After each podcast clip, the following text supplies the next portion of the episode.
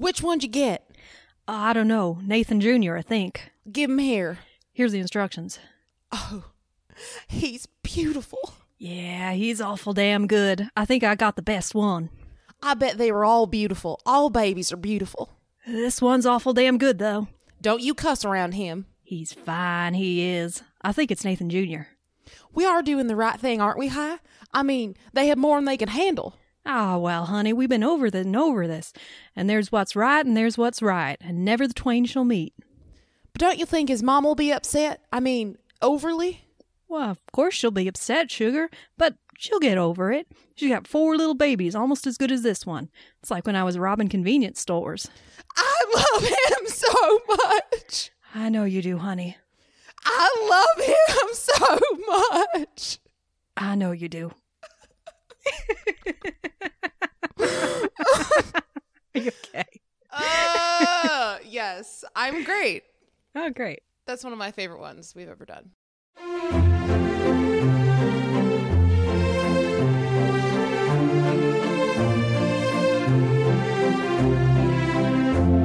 Welcome to Your Pick, a film podcast. I'm Tatum. And I'm Geneva. We are 2 friends who love movies and love sharing them with each other. Each week, we take turns picking a film that is close to our hearts and talk about why it moves us, to tears, to laughter, and everything in between. We celebrate the craft of filmmaking, as well as the unique and personal ways we find meaning in the movies we watch.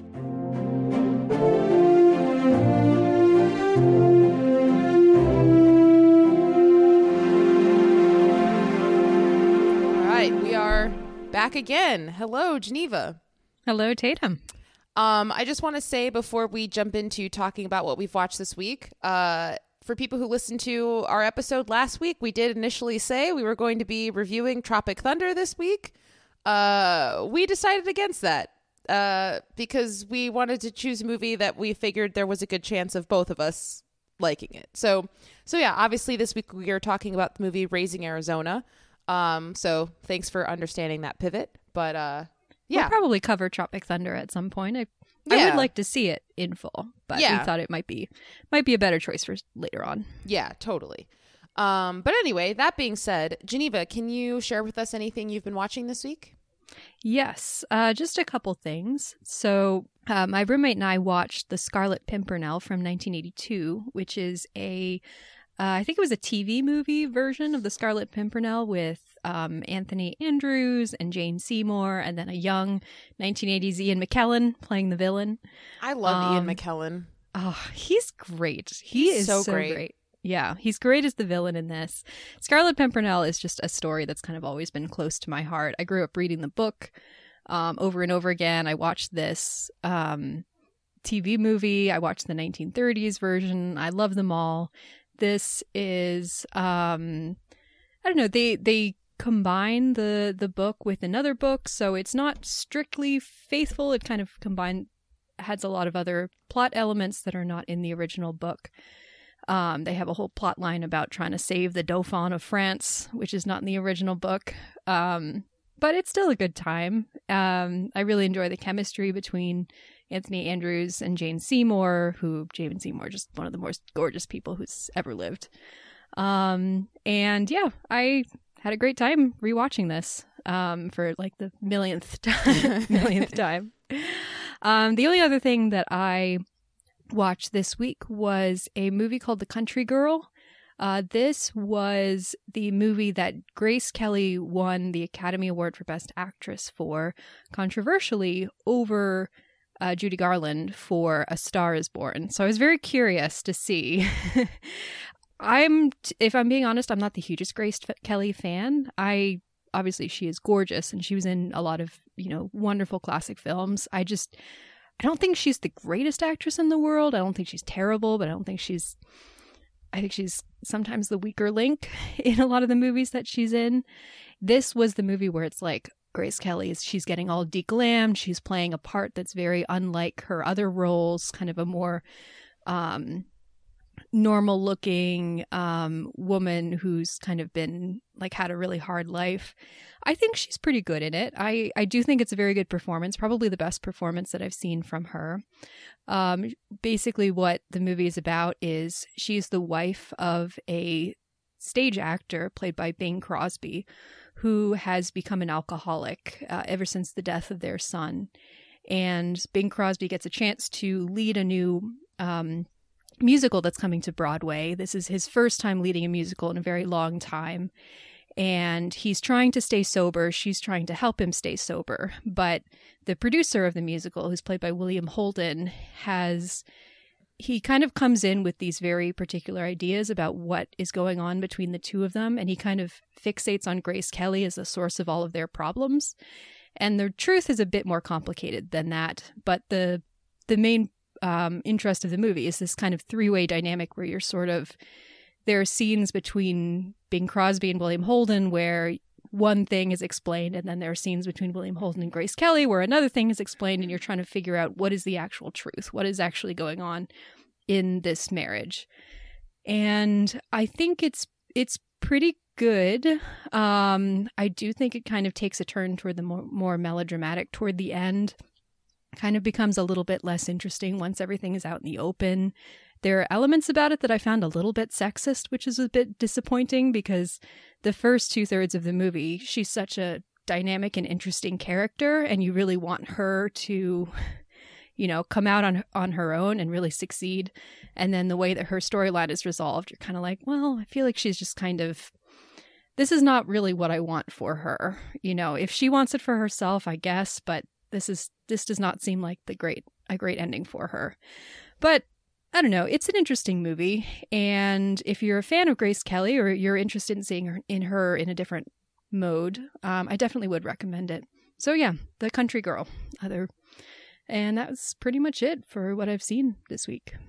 Sounds like Judy Garland should have won for A Star Is Born. Oh, Judy Garland 100% should have won for A Star Is Born. Like, no, again, this is probably Grace Kelly's best role, at least that I've seen. And I do think she's very good in it. If it was not Judy Garland she was competing against, I'd be like, sure. But no, Judy Garland 100% should have won. Yeah, she was fantastic in that film. I have not seen the Grace Kelly one, but I have seen Judy Garland's version of A Star Is Born. And it's pretty undeniable. Yeah. It would take a powerhouse performance to beat her out, I guess. But anyway, cool. Well, I'm glad you got to see that movie finally. I remember you talking about that when we watched A Star Is Born together, and you were like, wait, Grace Kelly beat her this year? I need to see this movie.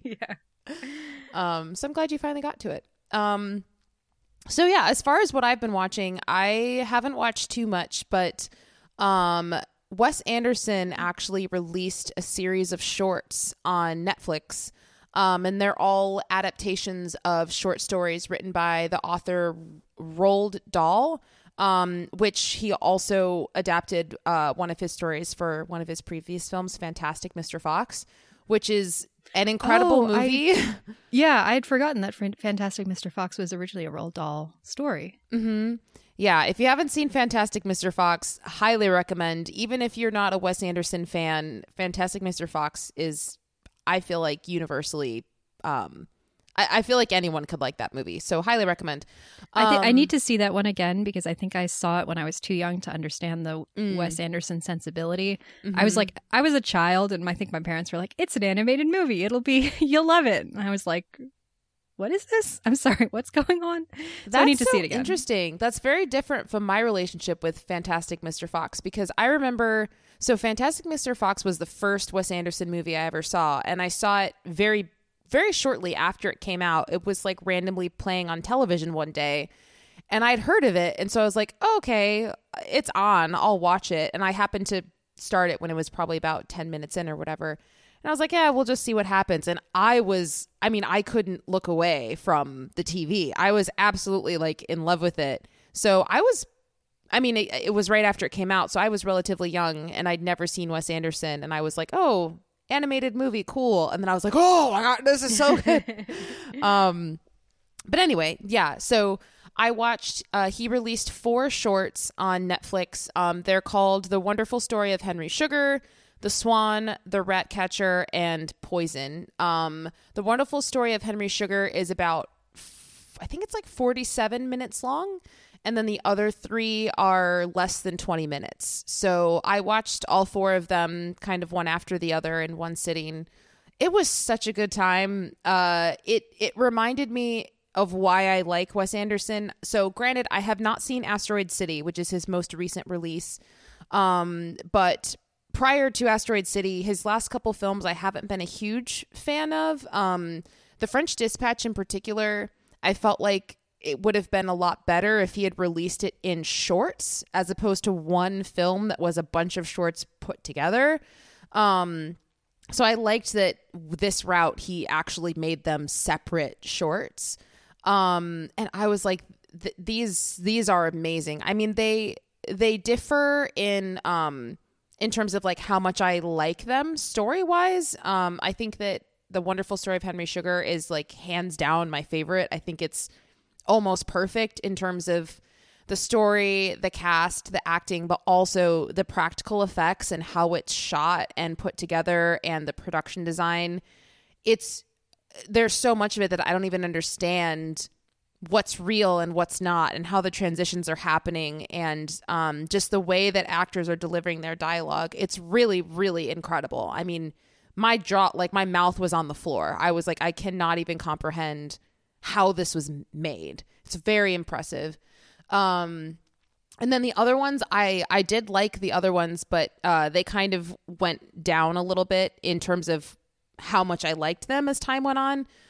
Poison, I like. It's very funny. It's very funny. It's basically Benedict Cumberbatch like laying like on a bed completely still because there's a snake on his stomach that's gonna bite him and kill him, and he's like, if I move, it will bite me and I will die, someone please help. You know, it's very funny.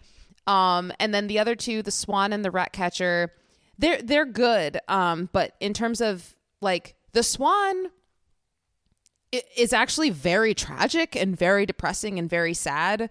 But you don't really recognize that until the end. It's kind of just like, where's this story going? Visually, it's not as captivating as the others. But by the end, it's a gut punch. It's like, whoa. Whoa, this is like, it's pretty dark at the end. And then The Rat Catcher it's good. It's a little bit more funny. It has Ray Fiennes playing a rat catcher who is probably a rat, but we don't actually know. And it almost has like a horror aspect to it. So it's really interesting. It's like The Wonderful Story of Henry Sugar is very much so like a classic Wes Anderson like drama that's got some humor in it. And then Poison is very much so just like a comedy. And then The Swan is like a tragic depression story. And then The Rat Catcher is like his version of a horror film. So it's really interesting. So yeah. A Wes Anderson horror film sounds really intriguing. After watching The Rat Catcher, I'm like, he needs to make a horror film because it was quite scary the way that he shot certain things because, yeah, anyway. So it was just cool to see how his unique style lends itself to lots of different genres. And I've never seen him direct his actors to deliver dialogue quite like this before. I mean, Dev Patel is speaking. He's speaking so quickly and you don't know what he's saying. It's really, really good. So I would highly recommend, if anyone is a Wes Anderson fan, check it out. And I would say if you're not a Wes Anderson fan, at least watch The Wonderful Story of Henry Sugar. That one, I think, is just universally going to connect with lots of people. The other ones, maybe not so much.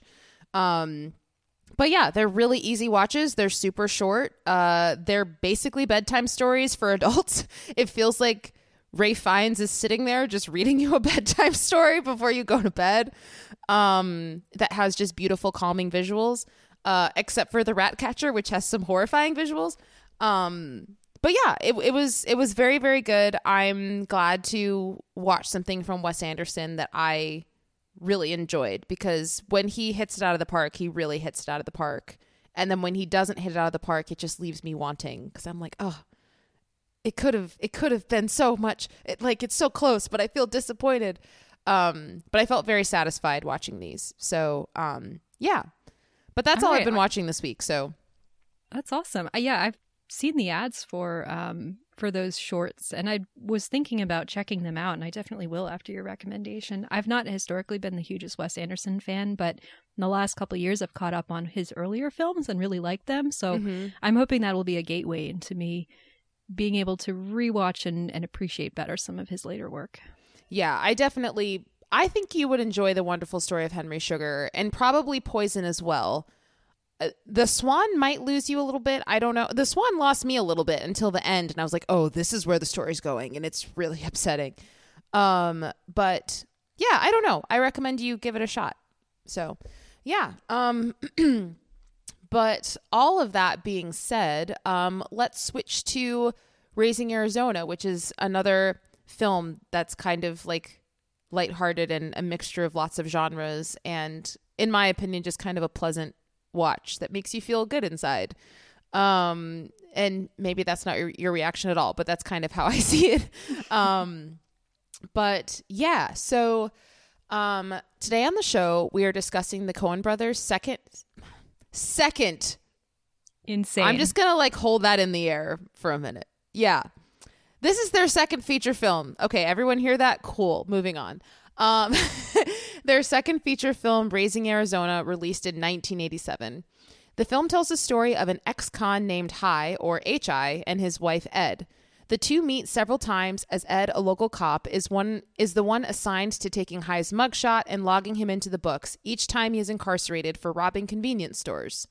Eventually, Hi falls in love with Ed and decides to get straight so that they can marry and begin a happy life together. Things get complicated, however, when Ed, who desperately wants to have children, finds out that she is barren. The two then decide to kidnap a child from a group of quintuplets whose parents have, quote, more than they can handle, unquote. According to Ed, not according to the parents themselves. According to Ed. At first, it appears that they have achieved the family life that they have long wanted, but the excitement fades quickly as many try to claim or reclaim the baby, Nathan Jr., for themselves. Even reading that, it's like, what is this movie? It's such a brilliant premise. But yes, so after the critical success of their first film, Blood Simple, released just a few years earlier in 1984, the Coen brothers wanted to pivot and make another film that had an entirely different tone, one that was more upbeat.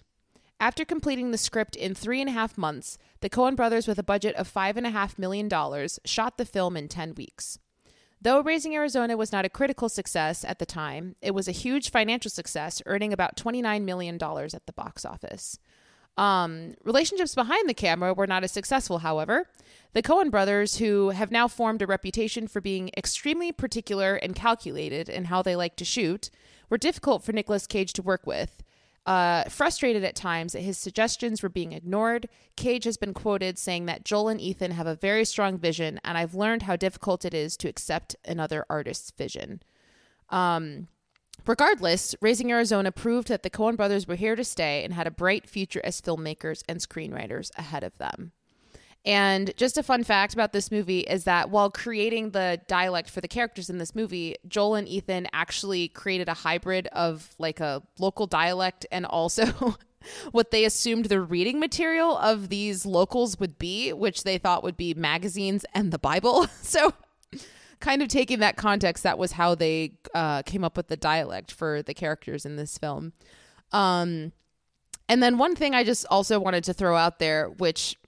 you know, it's just me saying things because I have a chip on my shoulder. But so this was their second film. Their first film was Blood Simple. They had no film experience making Blood Simple. They had no, oh my gosh, like they didn't go to film school. They'd never used a camera. They'd never written a script.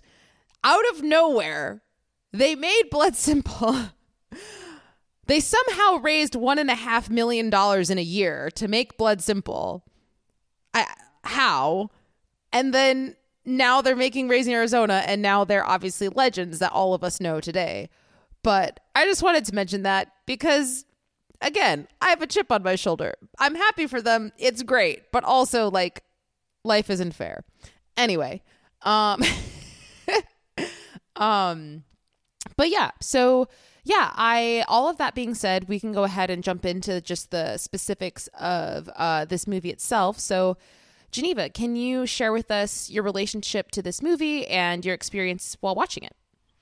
Yeah, absolutely. So I'd never seen this movie before. I've seen quite a few other Coen Brothers movies, by no means the majority of their filmography, because they have a lot of movies, but I've seen several, and I've loved all Coen Brothers movie that I've seen, and this was no exception. Yes. I really enjoyed this movie. Woohoo! It's very funny, very charming.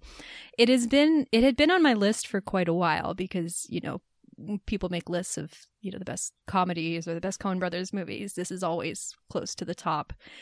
I feel like I'd avoided it, but it kept getting bumped down from the top just because I can sometimes be a little sensitive when it comes to the way that babies and small children are used in films in terms of, you know, babies being put in positions of danger, the idea of kidnapping, things like that. I can just kind of be sensitive about that sometimes.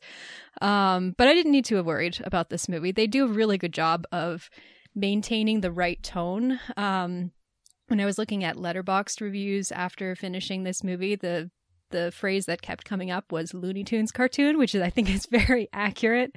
There's a very zany Looney Tunes cartoonish sensibility to a lot of the action in this movie. And so, you know, gunshots are flying all over the place and the baby keeps falling off of cars and and yet he's completely unscathed. And it's this crazy heightened world where violence is not real, you know, everyone is going to be fine.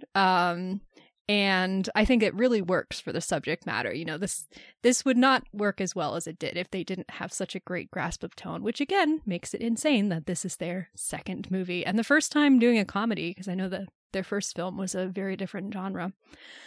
This movie is extremely well made as well. Like, there are just some shots that I was just, how did they film this? How did they do this?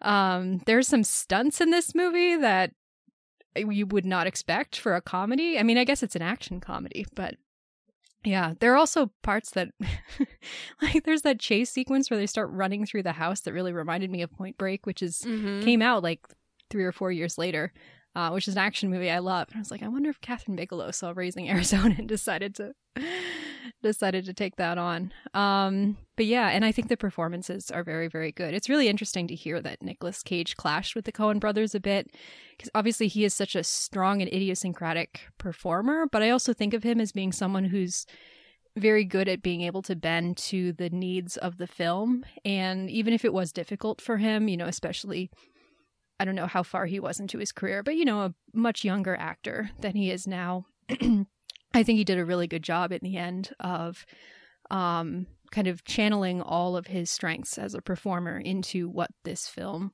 needs. So yeah, I'm really excited to talk about this movie because I liked it a lot. And it's also kind of unexpectedly poignant. Like, it's a Looney Tunes cartoon for 85 minutes. And then at the end, all of a sudden it's like, oh, and now I'm kind of tearing up a bit. What's the purpose in a way that family? I wouldn't have expected. Yeah. So yeah, I'm excited to talk about it. I'm glad you chose it. Yeah, me too. Yeah, it's interesting because Nicolas Cage, like, in terms of his career, he was really just at this time coming out with a lot of great roles. I mean, he was in Raising Arizona, and then I think Moonstruck was his next film after this. And then I was wondering if Moonstruck was before or after. Okay, yeah.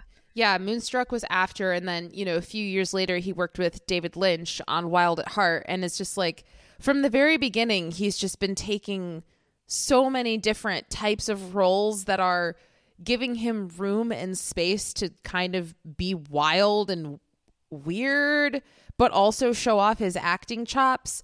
I don't know. I don't know. One of these days I'm going to do the thing and just watch all of Nicolas Cage's movies in order and just kind of study. Did he always know who he was as an actor from the very beginning? And has he just been consistent with that throughout, or has he gone through different phases? I don't know.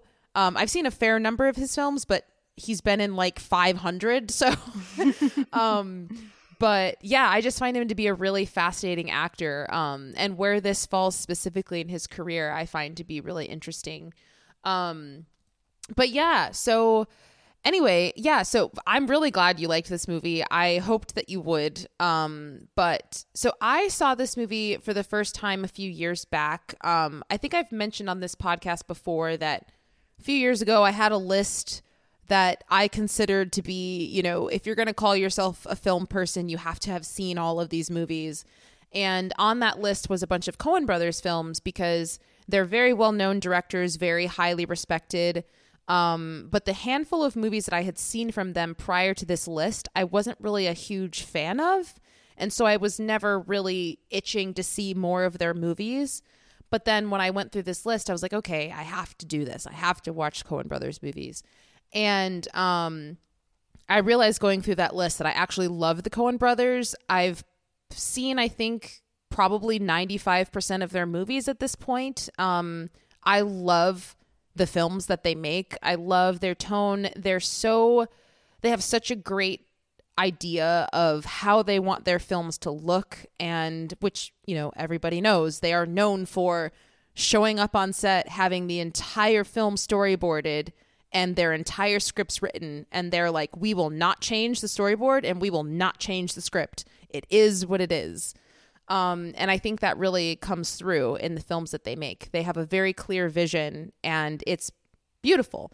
But that being said, yeah, I was very pleasantly surprised by this movie the first time I saw it. I just went into it like, okay, I'm watching a Coen Brothers film.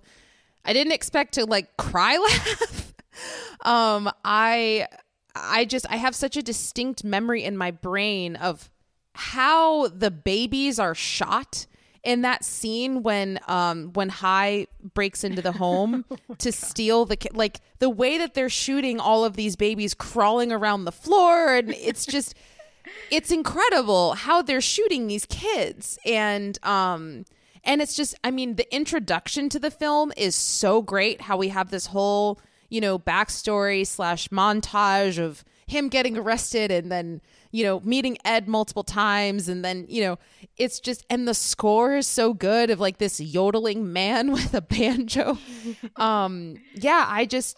I remember after watching this movie for the first time, I absolutely loved it. I thought it was so funny.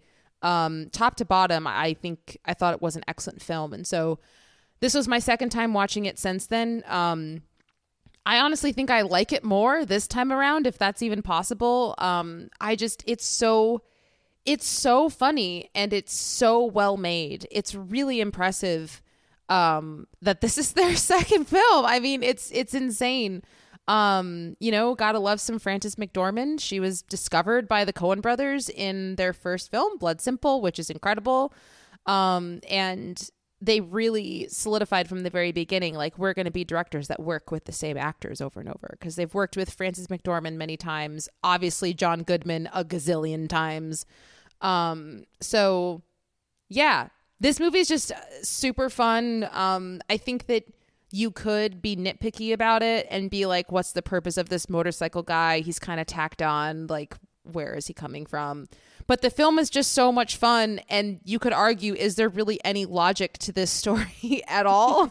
That it doesn't really matter. So it's a fun time. I love this movie. I think it's super well made. And I think it's unique to see comedies that aren't just funny, but also are very creative in terms of how they shoot and like beautiful to look at the same time.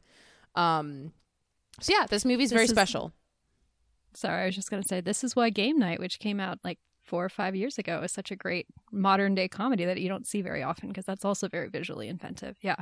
This movie, sorry, as you were talking, I was looking up, the cinematographer for this movie was Barry Sonnenfeld, who's a director in his own right, who did the Addams Family films and the Men in Black films, among other things. Like, he's a very visually inventive, you know, very talented director in his own right, and he was the cinematographer for this. So there's just an insane level of, you know, talent and skill who's got together and was able to work on this movie together and produce something really special.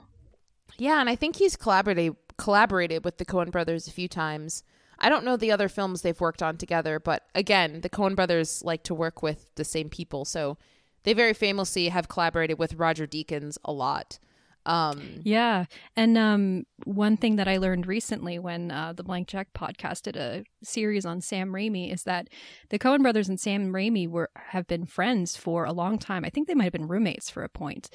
And you can see a lot of visual influences in Sam Raimi's films and the Coen brothers, like the ways that they would have influenced each other. You know, they have similar sensibilities when it comes to kind of action comedy, which I think is very cool. Yeah. I always love hearing those stories about people who seem unrelated, and then you find out that they were roommates. It's just so strange how that happens. But I guess it makes sense. So, oh my gosh, Geneva, guess what? Mm-hmm. I just looked him up. Barry Sonnenfeld. He was the cinematographer for When Harry Met Sally. Oh, I did not realize that. Oh man, we should have mentioned that in our When Harry Met Sally episode. Yeah, so he worked with them on Blood Simple, which I did know. And then Raising Arizona, he also was a cinematographer for Big, When Harry Met Sally, and their film Miller's Crossing, which is an interesting movie, Miller's Crossing. But yeah, anyway.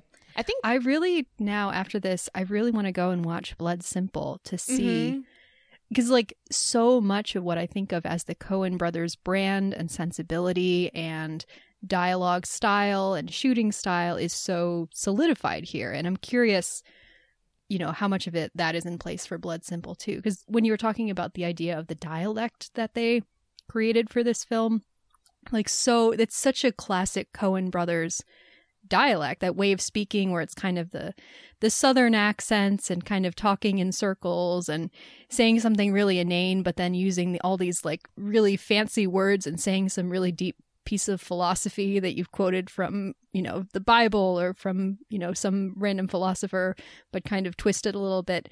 It's all there, you know. That's just something they I just think of as being the Coen brothers style, and it's all, you know, fully formed in this movie.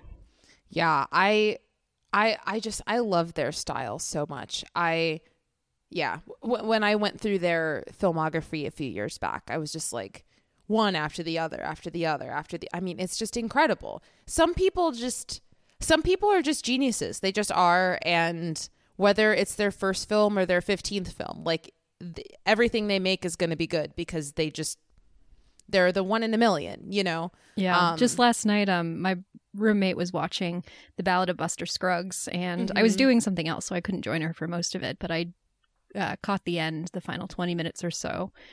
And then it was just so funny watching Raising Arizona right afterwards and being like, wow, it's, you know, 25, 30 years later, and they're coming, you know, the themes that they're interested in, the way that they write their characters, the way that they set up, you know, the storytelling, like it's all so clear and consistent, and it's so well done. Yeah. Yeah. Has the Blank Chip podcast, have they done the Coen brothers? Did you say that they did? No, they did Sam Raimi. They've not done the Coen brothers yet. I would love for them to do it. Can we, and I can cut this out if it's too much, but would you be willing to look at their filmography and just tell me which of their films you've seen? I'm genuinely curious. Yeah, actually, I was looking that up while we were talking. Let me pull it back up. It's so funny how Wikipedia has... You click on Joel and Ethan Coen, and it directs to the Coen brothers. Yep. Let's see. There it is. Okay. So, Raising Arizona, Fargo, Oh, Brother, Where Art Thou? And then not until True Grit, Inside Llewyn Davis, Hail Caesar, and The Ballad of Buster Scruggs. So more their recent stuff. Yeah. And then Raising Arizona and Fargo and Oh Brother, Where Art Thou? I need to see The Big Lebowski. I need to see Miller's Crossing, Barton Fink, Hudsucker Proxy. I've been wanting to see Burn After Reading and A Serious Man for a long time. Yeah, there's a lot I need to see. Okay. Yeah, I've seen Raising Arizona, Miller's Crossing, Barton Fink, Fargo, Big Lebowski, Oh Brother, Where Art Thou? No Country for Old Men, Burn After Reading, A Serious Man, True Grit, Inside Llewyn Davis, Hail Caesar. I've seen like most of their... I've seen basically everything except for Blood Simple and did you say The Man Who Wasn't There. Did you say you haven't seen The Hudsucker Proxy, or you have? I have not. Okay. That's one where... there's a clip from it that goes around Twitter every year or so, and every time I see it, it makes me laugh so much, and I think, oh, I need to see the Hudsucker Proxy, and then I haven't gotten around to it yet. Yeah. I would be interested to, well, it's on my list, but I would be really interested to talk with you about A Serious Man. It's a very interesting film, as are all of their movies. But anyway, so back to this movie specifically. So I was trying to take notes while watching it, And it literally just ended up me writing down like a bunch of quotes because this movie is just so funny. But I guess I kind of want to start off by talking about this whole opening montage that we have that kind of introduces us to Ed, it introduces us to High, and just kind of them as two individuals before we get to the actual plot of what the rest of the movie is going to be. So yeah, what do you think about this opening sequence in any sort of way in terms of how it's put together or how it introduces the characters or anything like that? Oh man, the opening sequence is so good. It's, I love the fact that it's all wordless. I mean, there's narration over top from High explaining what's going on, but it's all, you know, just seeing the characters. Turn to the right. The chemistry between Nicolas Cage and Holly Hunter. Sorry, I keep doing that. Not Helen Hunt, Holly Hunter. I get them confused all the time. Yeah. The chemistry between Nicolas Cage and Holly Hunter is so good from minute one. Like the second they see each other, you can tell that they have a connection.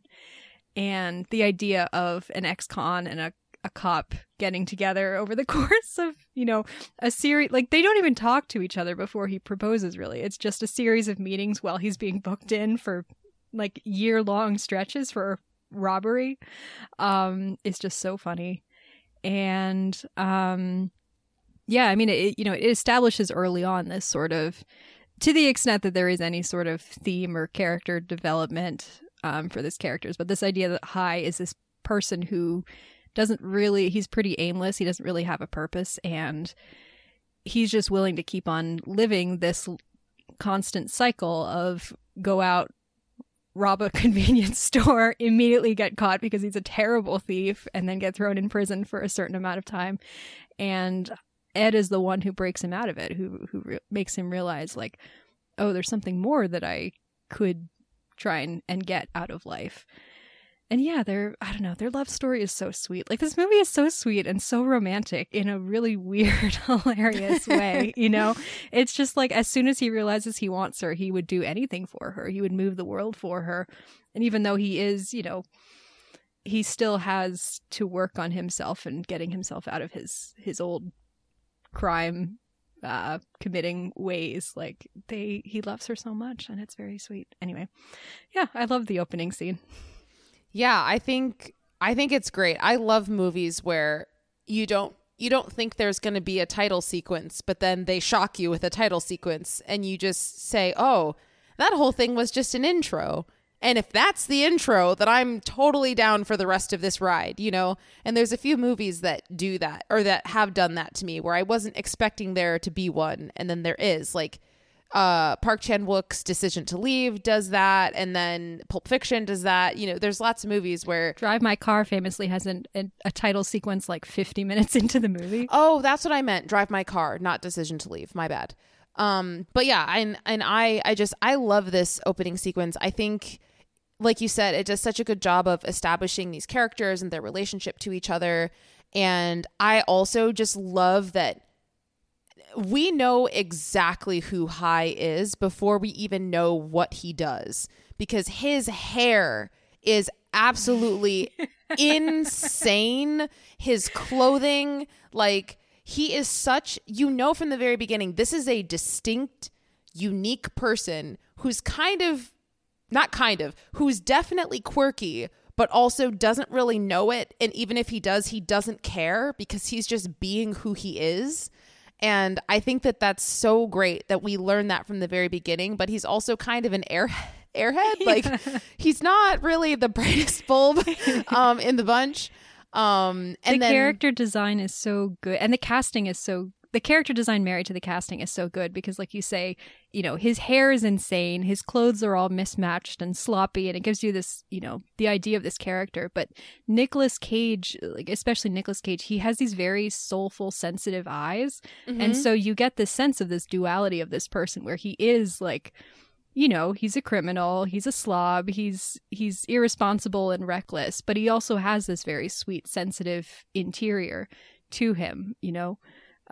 It just makes him feel like such a full, like, well-rounded character. And I think it helps you empathize with them throughout the rest of the story, because it establishes, in my opinion, that he's not a bad guy. Like, he's not a criminal who's wanting to hurt people. Like, they literally establish that whenever he robs convenience stores, his weapons are empty. And he says, well, I don't want to hurt anyone. You know, like, he's really just an idiot who's just, yeah, I don't know. Like, I don't know. You never really get a sense of why he robs convenience stores to begin with, because it's not like he's incapable of getting a job. You know, it doesn't seem like he wants the high. It's just like he's bored and it's the only thing that he can think of to do. You know? Yeah, it makes him feel alive, I guess. And it's the only way, I guess, he knows how to, I don't know. But it does such a good job of establishing who he is, but also helping us know that even though the rest of this movie he's going to be committing a crime that is kidnapping a child, you don't feel disgusted or horrified by that, because they've already established the type of person that he is, which is pretty harmless. And his intentions, for better or for worse, are like kind of wholesome. Good. I don't know. There's this innocence to him, you know, like he doesn't fully understand the impact of what he's doing. Yeah, and then the contrast between him having his look where it looks like a tornado flew him in the air and just landed him on the ground. The contrast between his look and then Ed's look, which is very like professional, put together. She's in a uniform, very like formal. Her hair is slicked back. She's got her, you know, her police uniform is freshly starched, all that. Yeah, she's very much so someone who follows the rules. She is a rule follower. And which I think also is a great setup for the rest of the movie, in terms of they are going to be breaking a pretty serious law, like stealing an infant from a family.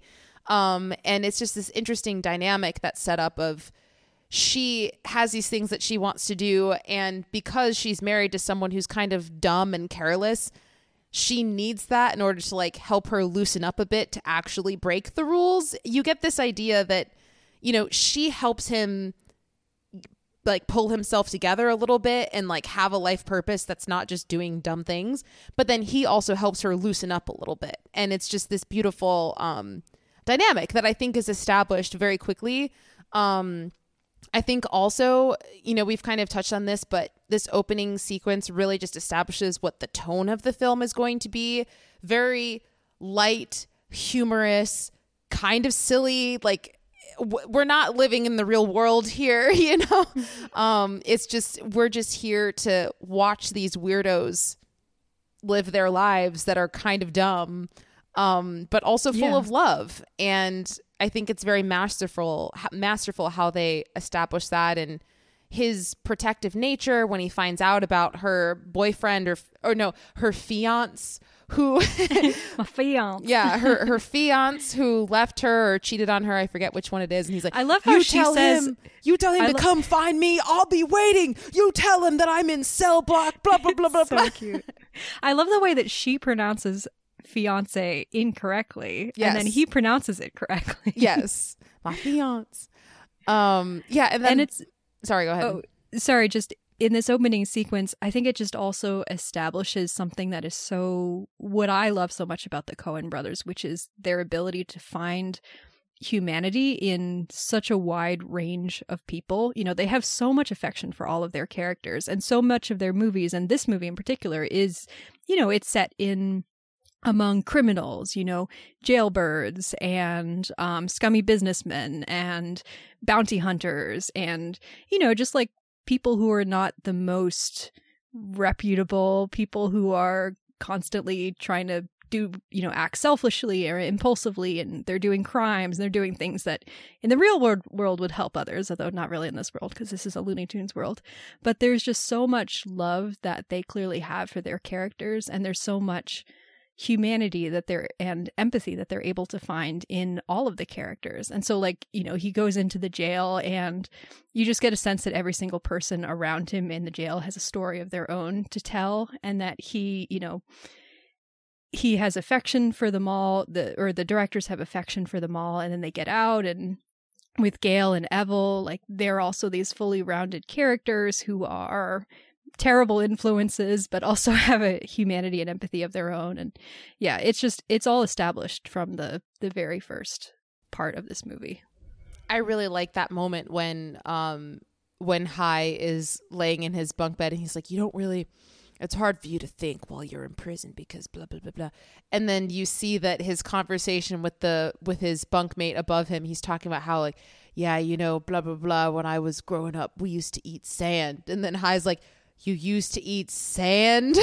He's like, yeah. It's like, okay, interesting. Because that also kind of clues in that High's an idiot, but he also is not fully an idiot. Like, he's able to identify, oh, this might be kind of like weird. I don't know. Eating sand, like that doesn't, I'm pretty sure that'll kill you. Like if you just straight up eat sand.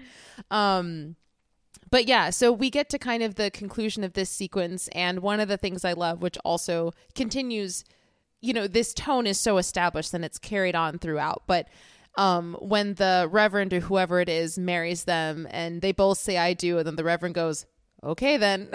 Like, I forgot about that.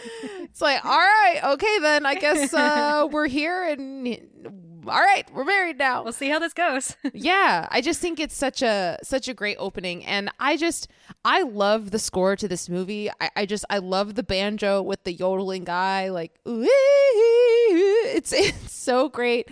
And then that's what we hear as the title sequence kind of rolls up and it's got the sunset behind it, you know. It's just, it's such a great, I love a good opening montage. I just love... I actually should make a Letterboxd list about this. Just movies that have the best opening sequences because, you know, I mean, tangent, but I just love movies that have great opening sequences. Like Baby Driver. I remember when I saw Baby Driver, I was like, oh man, that's such a great opening sequence. The movie kind of falls apart as it keeps going, but it's really hard to establish, you know, a film so in such a, like get the viewer invested so quickly. But anyway...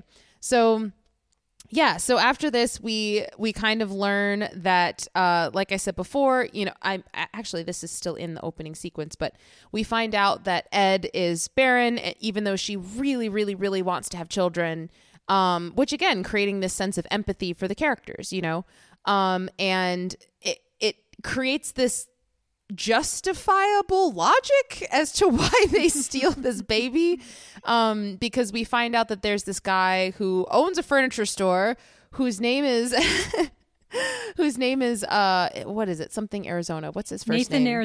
Nathan Arizona. Yeah, Nathan Arizona is like a wealthy person in town who owns this furniture store who's always trying to sell furniture, and they have 5 kids, and I do actually think that they are quoted saying that they have more than they can handle because they're just like interviewing them, and one of the things they say in like a newspaper article is like, yeah, we have more than we can handle, 5 kids. And then, you know, High and Ed obviously kind of take that to an extreme. Take it literally. Yeah, they take it very literally what they mean when they say that they have more than they can handle. What one thing to note, again, just with empathy for the characters too, that I thought was kind of an important detail in establishing why they take the step they do. So Ed is infertile, but they also can't adopt because High is has served multiple sentences in jail. And, you know, from the outside, it's like, yeah, I can understand why a multiple time convict, like that would be against the adoption rules, but you know, these characters, the film builds such empathy for them and for their situation that you're like, well, these two, they still have some things to figure out, but they clearly have a lot of love for each other and a lot of love to give to a potential child. And yeah, I just like that little detail of like, you know, they're in this situation where there's no other recourse for this love that they have, that they really want to give to a child, and they're not able to. Right. Yeah, for sure. So yeah, pretty quickly we learn that High and Ed are creating a plan to go steal one of the children for their own. So we have this incredible, I mean, my favorite sequence in the whole movie, where High brings a ladder to the Arizona's home, and he climbs up to the children's bedroom and is trying to decide which of the 5 children to take. And then complete chaos ensues. What exactly is he doing? Because he keeps taking them out and putting them down, and then they're toddlers, so of course they're crawling all over the place. And he's like, "What? Oh no!" They're they keep escaping, and I'm like, "Well, stop taking them out of the crib." And he keeps doing these things where he's just putting a baby on a chair, and I'm like, "That's not don't put a baby on a chair and leave them there." My favorite is when he's crawling under the crib to try and get one of the babies that crawled out of the crib, and the other baby leaps down onto it. Yep. So funny. And there's also a moment when you see him just push two of the babies' heads over while they're sitting in the crib. It's just lay down. But yeah, this scene is so impressive to me because it's so funny in terms of, we have this outrageous concept of him trying to steal one of five babies, but then it's kind of juxtaposed with seeing the Arizona parents sitting downstairs. They're hearing all of these noises, but they won't go up there. They're just staring at the ceiling. And I'm like, do you want to go check on them? Why are you waiting so long? So I love the juxtaposition of, we cut to having all of this chaos upstairs, and then we cut to downstairs. It's just them sitting there looking up, staring at the ceiling. So perfectly calm and ordered. They're just kind of sitting and reading the newspaper, and they're just like. But actually there is one tiny little detail in that where the first baby starts crying and the dad is like, that sounds like Larry, because of the five kids, it's Harry, Barry, Larry, Gary, and Nathan Jr., which is very funny. But I did like that moment because it's just a sense of the Nathan Arizona and his wife, I forget what her name is. They're very, very different from High and Ed. They're, they're wealthy, kind of probably snobby people. Their house is huge and gorgeous. Not my style, but it's very much more expensive. But you do get a sense that even though they do have all of these kids and they're very different personalities, I do think there is a sense that they do love their kids. So it's not I don't know. I think this movie does a really good job of riding the line where you're I think it would be good for the kid to be with High and Ed and experience something very different for a short period of time. But at the same time, it's not they're going back to parents. The child is going back in the end to parents who don't love them. I think it does a very good job of establishing that even though Nathan Arizona and his wife are very, very different in their situation and their personalities than High and Ed, they do still love their kids. And they do really care when one of them is kidnapped. Different parenting styles, But yeah, so I just want to kind of talk a little bit about how this scene with the babies is shot, because again, that was the thing that really, really drew me back the first time I watched this movie, and what has stuck with me even up until watching this movie again. Just the way that they shoot this whole sequence with these babies, it's like a masterwork of cinematography, but they're filming babies, Yeah. That moment you're talking about where the kid climbs over the crib and falls down, the way that shot of the camera being the point of view of the child, and then we have the camera on a dolly following these babies while they crawl on the floor, and it's so impressive how it's shot, in my opinion. It looks beautiful. I'm just the not to use the word juxtaposition again, but the juxtaposition of having something shot in a way that is so masterful and beautiful and interesting and dynamic with complete nonsense and chaos is so interesting to me. But yeah, I'm curious, when you were watching this scene, were you struck by how it was shot as well? Because I just was completely blown away. Yeah, there were multiple times in this movie where I just had to kind of sit back and be like, this cinematography is incredible. There's so much moving camera. There's so much handheld. There's so much POV that's happening in this film. Again, you can really see the cross influences between them and Sam Raimi.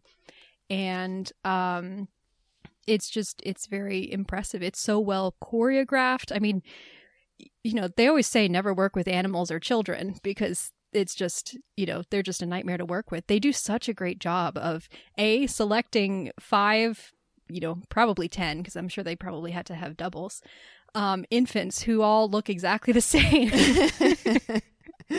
And then just choreographing all of their movements. The babies are turning and smiling and getting up and down at just the right moment to make it really funny. The way the camera is moving around and interacting, you get the sense you're right with High and feeling like this whole situation is just spinning out of control. And he turns around and there's suddenly another baby in a place where they shouldn't One's be. Crawling out the door. Yeah. Oh my goodness. So yeah, it's very impressive. And then it also helps too that just a word of appreciation for the production design in this movie. All of the sets are so well designed. I mean, the way that their High and Ed's house is designed is this kind of, 1980s lower class mobile home. It's perfect. And the design of the baby's it's a very big nursery. And it's so colorful. It has this really deep blue carpeting. It gives a perfect sense of them. This as the house of an older couple who suddenly has kids, and they just went all out and bought every single toy that they could possibly find. And the room is just wall to wall, just various stuffed animals and toys and pictures on the walls and everything like that. And it all works together really, really well. Yeah, I find it not interesting, but when you were talking about the babies, you made me think about kind of how you were saying before that all the characters in this movie feel very well-rounded and you feel like you know them. The babies feel like trained actors to me. I feel like that has to do with the fact that the Coen brothers are very specific. Like, they have it all planned out. They have their storyboard. They know how they want it to look. So they have a very clear idea of, this is how we want this scene to go, and we need a shot of the babies doing this. Whereas maybe other directors, because babies can be kind of unpredictable, they might go with the flow a little bit more to adjust to how the babies might be responding, which, to each their own. It works or it works, depending on, as long as the baby's being treated well, either way, it can turn out fine. But I think the fact that the Coen brothers are so specific in terms of what they want and how they want to tell it, I feel like they were very clearly specific in how they shot the babies, and they kept shooting until they got what they wanted. And the result of that is these babies, like I said, they feel like trained actors. They feel like the Coen brothers were like, okay, sit there, make this face, now do this. And the babies are following direction. It's just so impressive to me how they do that. And I also wanted to make sure we just mentioned that we have this moment where High kind of gives up and he leaves, and Ed's like, no, you will not come back here without a baby. You will go back in and get me a baby. And so he goes back in again, and then he manages to get Nathan Jr. But yeah, I wanted to make sure that we spent a fair amount of time on this scene, because it's my favorite scene of the movie. It's the perfect combination of the chaos that exists in this movie with the comedy that exists in this movie, with the beautiful cinematography, like you said, production design, seeing the characters, establishing the characters, seeing them be themselves. It's a masterful sequence. I really, really love it. So yeah. And then after this, we have the moment that Geneva and I quoted at the beginning of this movie, where High gets to the car and gives Ed the instructions. These are the instructions of how to take care of a kid. I should have written down the title of the book. I forgot to do that. Dr. Spock's Guide for Raising Babies, which is a real and very famous baby book from, I think, maybe the 50s. Yeah. So great instructions. Yeah. And then we have just this, I don't know. I feel like this scene does a really good job of establishing, at least in my opinion, that High is not the only insane person in this relationship. Because I feel like up until this point, Ed kind of seems like, she's this police officer. She's the more normal, the more responsible. She wants to have kids. She's upset that she can't. Obviously, when she finds out she doesn't have kids, she has a little bit of a a funny cry that she does in that scene, but you don't really get a sense that she's a little bit cuckoo as well until we have this sequence where she's like, get me a baby. And then Well, to be fair, I think they had established a little bit earlier that the whole plan to kidnap the baby was Ed's plan in the first place. High is very much just going along to make her happy. Yes. Yeah. Also, just a word of, we've said so much about Nicolas Cage and how brilliant he is. A word of appreciation for Holly Hunter, who is fantastic in this movie. She does such a good job of being the counterweight, and she's just a world-class funny crier. Mm-hmm. I was telling Tatum before we started recording about the movie Broadcast News, which is a great movie, and she does a very funny cry in that as well. Yeah. So I just, she really, it just establishes this relationship between them where she is kind of taking the reins and he's just reacting, you know. He's just along for the ride. Yeah, he's just reacting in whatever way he can, because clearly he cares about her and he feels her emotions and he wants to help her. That's why he comes up with the idea of stealing the baby. That's why he tries to comfort her when she's like, not comfort, but she's freaking out saying, I love him so much. He's like, yeah, I know you do. Like, you know, and the first time he says it, it's just like, I know you do, honey. And then the second time it's him genuinely being like, I know, like, I know. And it's just, it's this beautiful relationship where both of them are kind of crazy, but, but it works, you know? Mm-hmm. So they're just the perfect, they're crazy, but they just feel, you know, they complement each other in such perfect ways. They balance each other out. Yeah. So after this, they go home and they try and take a family photo, which doesn't really work out. It's quite a funny family photo. I like it. But then after they get home with the baby, then we cut to a moment where we see High's his convict friends digging out of prison, screaming like maniacs. Which this movie came out, what, like, I don't know, 5 or 6 years before Shawshank Redemption. And there's an almost identical scene of What's in Shawshank of, like, the convicts covered in mud, like, in the rain, screaming at the sky. Shot by Roger Deakins, interestingly. Oh, that's right, yeah. Yeah.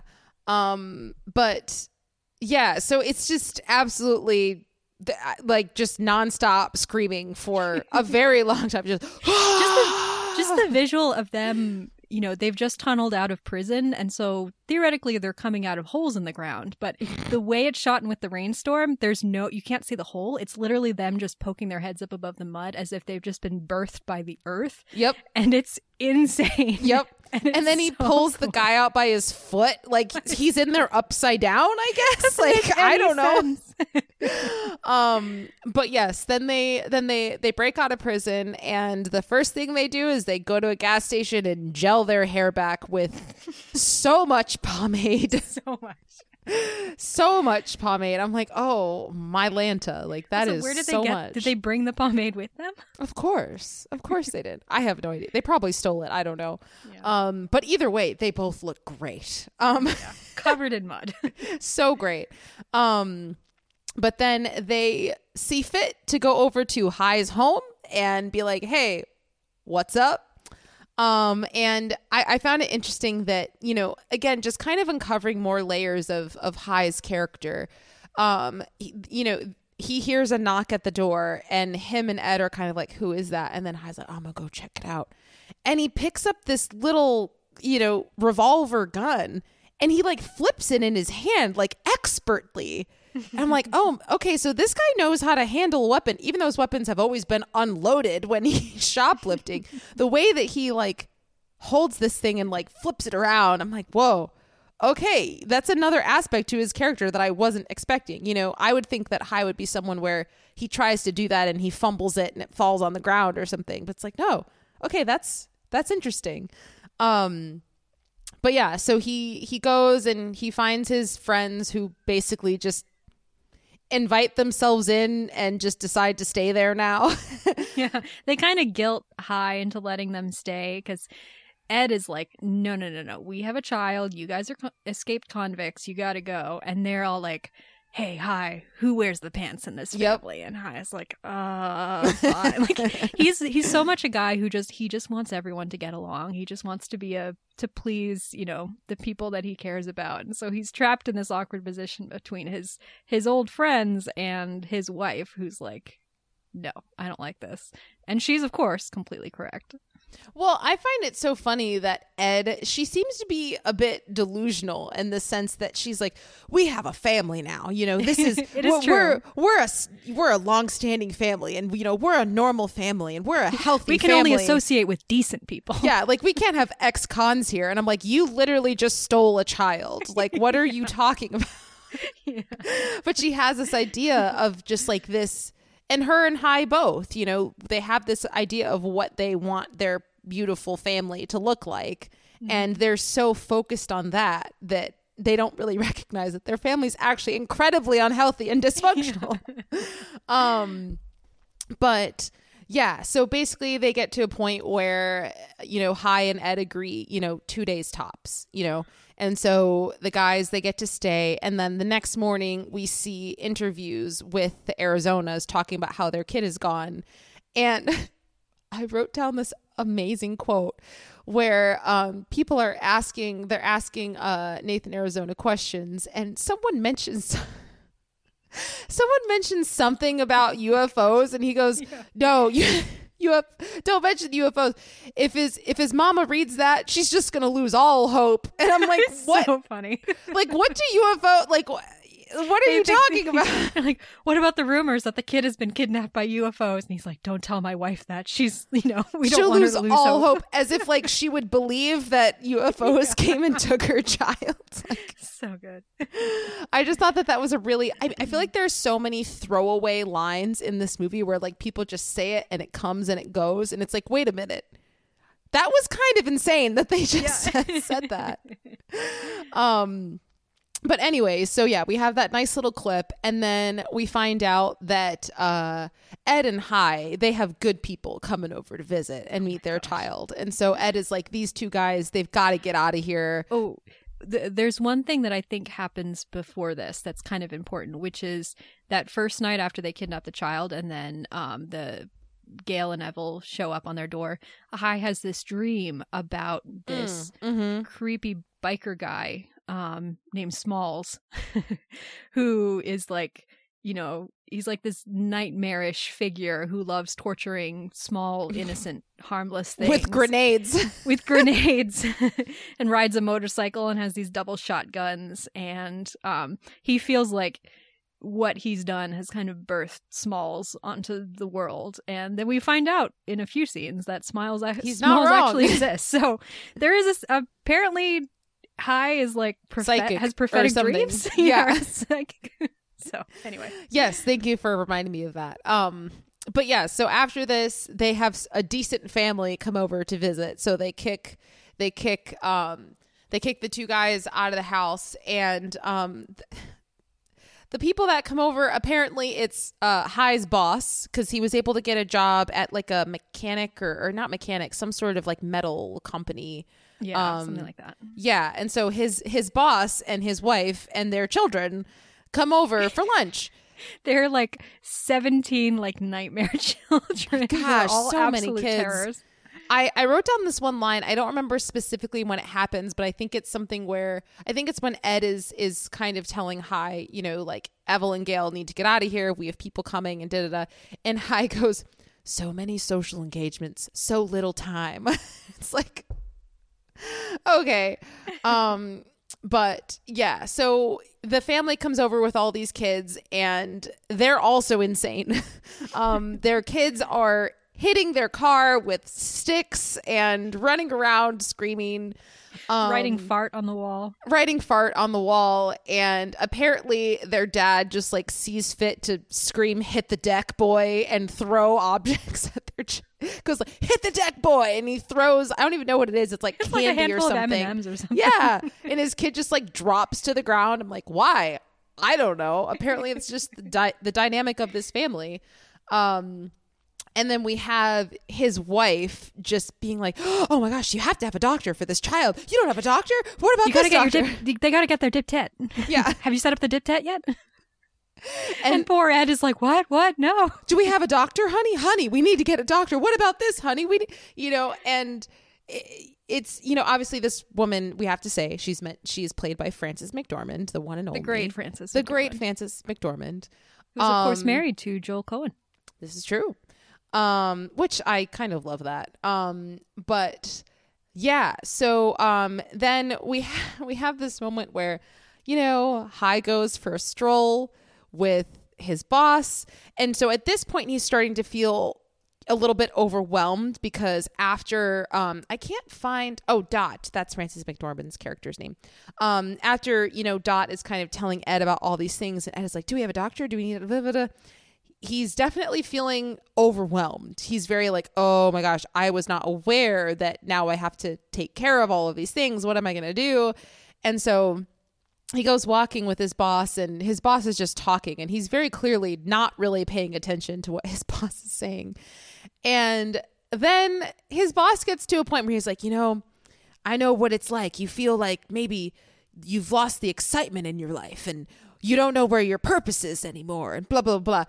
And then he very openly states, he's like, yeah, so me and Dot are swingers. So, you know, we could do like we could make an arrangement where, you know, like your wife's hot. So, you know, oh my God, and then High, so inappropriate. It's High so is ridiculous. Justifiably very upset and proceeds to punch him in the face, which, you know, then creates this dynamic where High ends up having to tell Ed, he's like, yeah, pretty sure I lost my job. And she's like, why? What did he say? And he was like, he was provoking me. And High's like, what did he say? And High's like, never mind. Don't worry about it. Yeah. Yeah. So after this sequence, then we go into the long, very long scene. Oh my gosh. Of High trying to get Huggies diapers, trying to rob a convenience store for Huggies diapers. Yes. This is such a good chase scene. And it's so well done. Yeah. So I'm just going to kind of run through the progression of what happens in this chase scene, and then we can break it down as much as we want to, because it is kind of one thing just kind of rolls into another, which just escalating lunacy. It is kind of classic Coen Brothers in a lot of ways. A lot of their films, they start with something small, and then all of a sudden it's like, oh wow, this is really big. This is out of control. Oh my God, like, wah! But yeah, so hang with me here. Fill in the spaces if I forget any moments, because I don't have this specifically written down, so I'm like going off of memory. But so he walks in to a convenience store to get some Huggies, but he has no intention of paying for them. He's going to steal them, which we get an idea that he's kind of feeling the itch to rob again after having this conversation with his boss, who is kind of letting him know, like, yeah, you feel like kind of the, you know, the adventure's gone. Now that you have a kid. Going back to his old patterns. Yeah. So his old comfort zone. Yeah. So he goes in, he steals these Huggies diapers, he runs out, he gets in the car, he hears the cops coming because the convenience store guy has like a button to push, which alerts the cops that he's being robbed. And then they start driving. No, I think he starts running, and then he's running from the cops. He drops the Huggies in the middle of the road. The cops are chasing him. They're running. They're driving in the car. All of these things. They're shooting like maniacs. I'm pretty sure cops can only shoot in self-defense. And they're like running through grocery stores, shooting at all of the innocent bystanders. Like, they fully run through someone's home. Like, he just like crashes through a door, runs through their home, runs out the backyard. There's children, and they're just shooting everyone. I'm like, these are terrible cops. But then he ends up climbing over a fence. He finds out there's a dog in there that's chained, and then he's like, oh shoot, I have to run away from this dog. The dog breaks loose because the chain like comes out of the ground. Then the dog's chasing him, and then the dog starts gathering more dogs, so now he's being chased by lots of dogs. And he keeps trying to find his wife, but she keeps missing him, driving in circles. And then he gets picked up by another person and like sits in his truck, and then the cops are following them. And then he's like, oh wait, no, there's my wife. And then he like, yada, yada, yada. He ends up back in the car with his wife. They drive by, he picks up the Huggies and they go home. So I did write down this one line from this sequence that I really loved, which again is just hinting at Ed being kind of a little bit delusional. But she's yelling at High, like when he initially steals the Huggies, and she just says to him, "We've got a child now. Everything's changed." The way she says "changed" is absolute. I'm like, where did that come from? Like, it's so shocking to me because she feels so like more than anyone else in this film. She feels like the most normal one, kind of, and then she comes out with these moments. And I'm like, oh no, she's not normal at all. She's very like, I don't know, she's kind of on a knife's edge where it's just like she's so, at the beginning of the film, so kind of buttoned up, but you get the sense that there's this deep well of lunacy within her that she's just never allowed herself to express. And then through this whole adventure is her kind of channeling all of that craziness into something that she really, really wants. Yeah. It is so funny how because she doesn't know that he's going into the convenience store to rob it. And then she's like reading this book to little Nathan Jr. And she's doing all these funny voices and everything. But then she sees him committing the robbery and she's just like, "You son of a bitch." And like, you know, after yelling at him for cussing in front of the baby. And then she just like gets in the driver's seat and just like drives off yelling at him. Two things too that. So in that chase scene, the part where it's revealed that the little teenage clerk that got robbed has his own gun and he starts shooting. Oh, yes. I just fully lost it. He's just like so gleefully just like firing off. And then I love how, because, you know, he tries to get the Huggies from the convenience store. He drops them in the road. And then he's getting chased around. He runs into the grocery store and then he's like running down the aisles trying to find some Huggies and he gets a new thing of Huggies. Yes. But then the cop is like blocked off the road and he has to throw the Huggies at the cop to get away. And so he's just like, he just wants the Huggies, you know? Just let him have the diapers for his child. Yeah. Just so like all this craziness just for this like, you know, family-sized pack of diapers is just so funny. It's a brilliant sequence.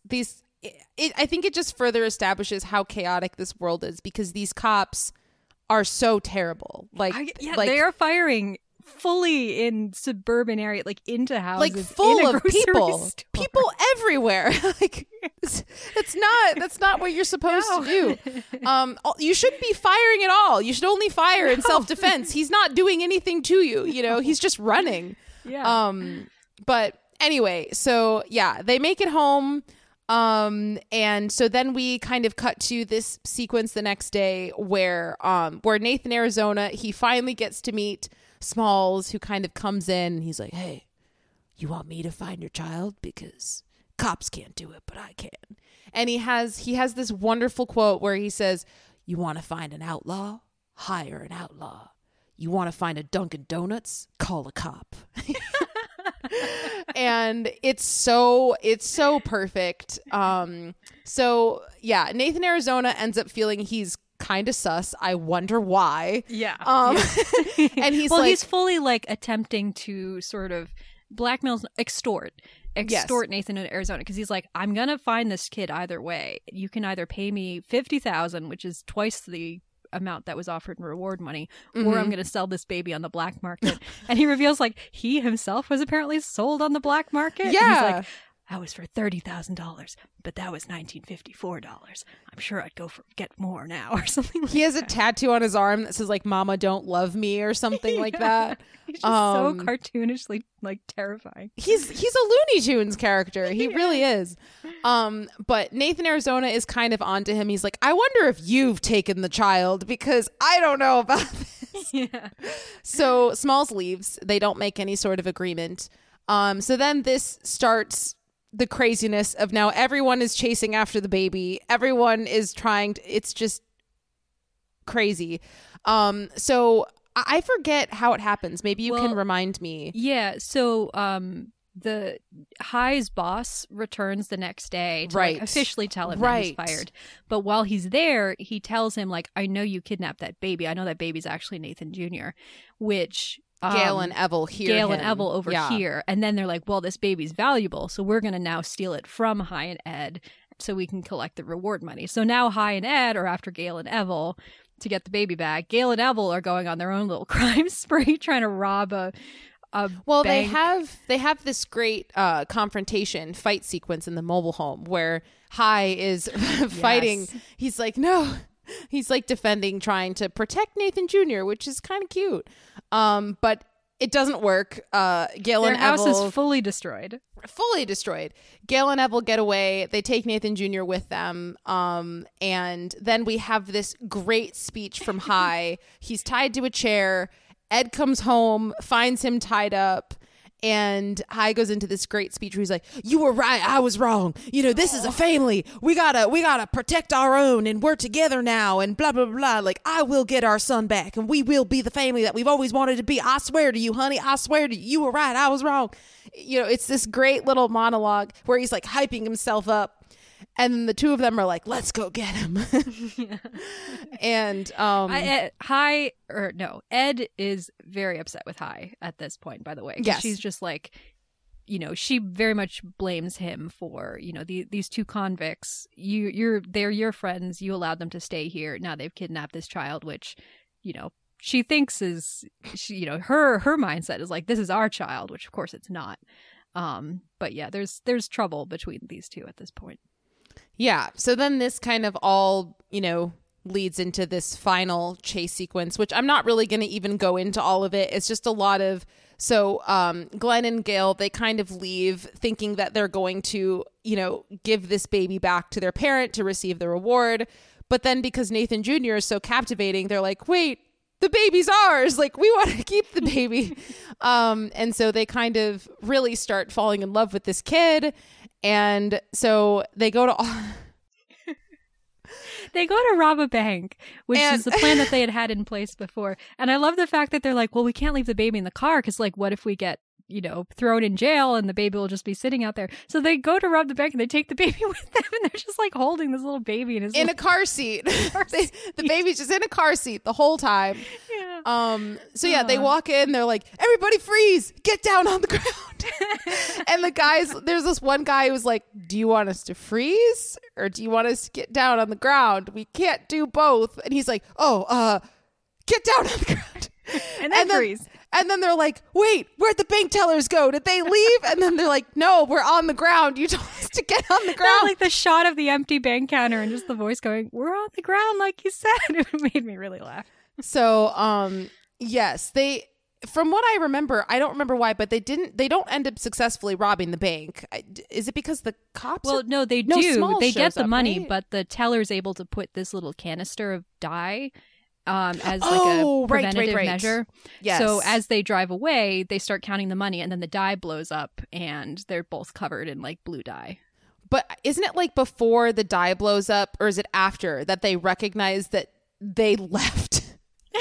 For the second time. They left Nathan Jr. at the bank, and they're like, oh, well, no. No, the thing is, they didn't even leave him at the bank. Twice, they put him on top, the little car seat on top of the car, and then they drive off, and the car seat just falls down, and little Nathan Jr. is fine. He's just sitting in the middle of the road. But the two of them are like, once they discover, they're like, ah!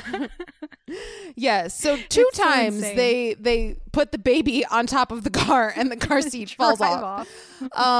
So yes. So when the blue ink or whatever it is kind of explodes over the car, they're trying to clean the windshield, and then that's when High and Ed kind of drive up, and so then they're all meeting in the same place. They're like, give us our baby back. And then Smalls shows up on his motorcycle, and then all of them are kind of like, what do we do? It's almost kind of like a Texas standoff or whatever it's called. Yeah, it's like a Western standoff where Smalls is on his motorcycle with the baby, and then High and Ed are facing off against him, and yeah. So High ends up having a pretty impressive fight with Smalls. He holds his own, which I didn't expect. I don't know that I would say he holds. He's a pretty impressive punching bag. Like he really does. He does really a good job not getting knocked out. Yeah, there we go. But yeah, so we end up in this kind of close hand-to-hand combat. He ends up pulling the what do you call it? The pin out of the grenade. Yeah, he pulls the pin out of the grenade. Which Small, because Small is just like has multiple grenades. Just, he's like, loaded with grenades. His vest for some reason. Yep. So then Smalls blows up, and what happens with Gale and Evel at this point? Well, they just after they're like left behind with their car. They're not right. part of the right, stand up with Smalls. Right. Which, by the way, there is one little moment, which I'm curious to get your thoughts on, where right before he blows up Smalls, High notices this little tattoo. Smalls has. Yeah, which we saw at the very beginning of the movie. High has a very similar tattoo mm-hmm. on his own body. Yeah. Which doesn't really go explained, but I, imagine there's some sort of symbolic connection between the two of them. I think it makes me think of a little bit, like, maybe it's a sign that both of them had messed up childhoods or something like that. That was my gut reaction. Mm-hmm. I'm not... It did make me think of, which these are two very different movies of very different qualities. I'm not saying they're even on the same level at all. But it made me think of the terrible movie Man of Steel, when Superman is fighting... Who is it? Zod, or who, I don't even remember who it is. Yeah. But the reason they stopped fighting, this is Batman versus Superman, I think. Yeah, I know about. Superman's fighting Batman, I think, and then both of them are like, "Your Save mom's Martha. Name is Martha. Why did you say that name?" It's like, oh well, I guess we're friends now because we both have a mom who's named Martha. Not here, because High then blows up Smalls. Right, exactly. But it made me think of that. Yeah. Again, two very different movies of very different calibers of quality. But anyway. So yeah, Smalls blows up, and Ed and Nicolas Cage almost played Nicolas Cage almost played Superman. Honestly, it probably would have been better in that movie. I would love to see that movie. He'll probably do it at some point, let's be honest. I'm pretty sure they had like a CGI Nicolas Cage Superman show up in that recent awful The Flash movie. The next Batman movie is Robert Pattinson and Nicolas Cage. I mean, I would not say no. Michael Cera, oh my gosh, let's make that movie right now. Hollywood's weirdos all in one movie. Anyway, so yeah, then High and Ed, they finally have Nathan Jr. back in their arms, back in their care. And what do they decide to do? They decide to return Nathan Jr. to his home.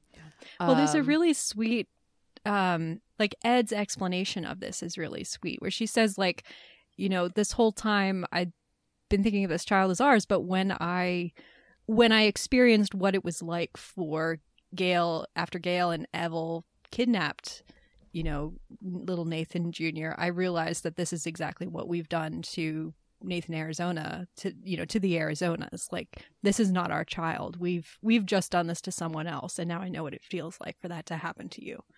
Yeah, which is kind of continuing the trend of Ed taking the lead and Hyde just being like, oh, yeah, sure. Yeah, let's do that. So they take Nathan Jr. home. They put him back in his bed. And Nathan Arizona walks into the room and sees them there. And it's this really interesting moment where Nathan is kind of... I love this scene so much. He's kind of curious as to what's going on, because he sees that they're very...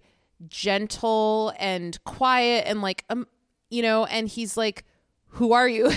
And basically they tell him, Smalls was actually the one who took the baby, we're returning him. And then Nathan Arizona offers them the reward of $25,000, and they're like, that's we don't want it. And he can tell that they're very emotional and very attached to this baby. And so Nathan connects the dots in his mind. He's like, oh, you guys are the ones that took him, aren't you?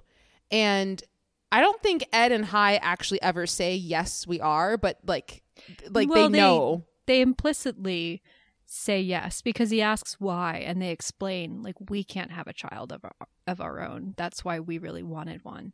Right. Yeah. So it just kind of creates this beautiful moment, and they just kind of ask him, they're like, can we look at him a little bit longer before we go? And Nathan's like, yeah, sure, you can. And then they end up leaving, and we have this montage at the end. Because this scene really made me tear up. Yeah. It's just this beautiful moment, because the whole movie, Nathan Arizona has been this kind of, slightly scummy stereotype of a businessman who's constantly plugging his warehouse furniture at every given moment. But there are these little moments where you do see there is a good man underneath all of this who really does care about his family and is, able of kind of empathizing and caring about other people. And so this moment of understanding between them is... I just find it so beautiful, because it's like, at the beginning of the movie, after the child is kidnapped, we find out that his wife took the other kids to stay at, I guess, her parents' house or something like that. So he's now feeling the loss. She was afraid the UFOs would come get them. Right. But he's feeling the loss of his own family. And this, he says, like, she's not going to come back until little Nathan Jr. is home and we can all be reunited as a family again. And so he understands what it's like to really care about family and want to be with your children, with your wife, to be reunited in a place of love, and he can see that desire and that capacity in them, and so he has this grace for them. You know, he's like, I'm not going to call the cops. You know, he lets them look at him a little more, and they also reveal the fact that they are having all these marital difficulties because of the experience they've just been through. Ed is really mad at High for his irresponsibility, and they're planning to get divorced, and Nathan Arizona advises them, just like, I see the love between the two of you. Just think about this a little more. Sleep on this. You know, don't do anything right away. And yeah, I really loved that sequence between them and just the grace and understanding between these three people who are so different. But the fact that they're able to have this moment of, you know, real humanity and understanding, I thought was very beautiful.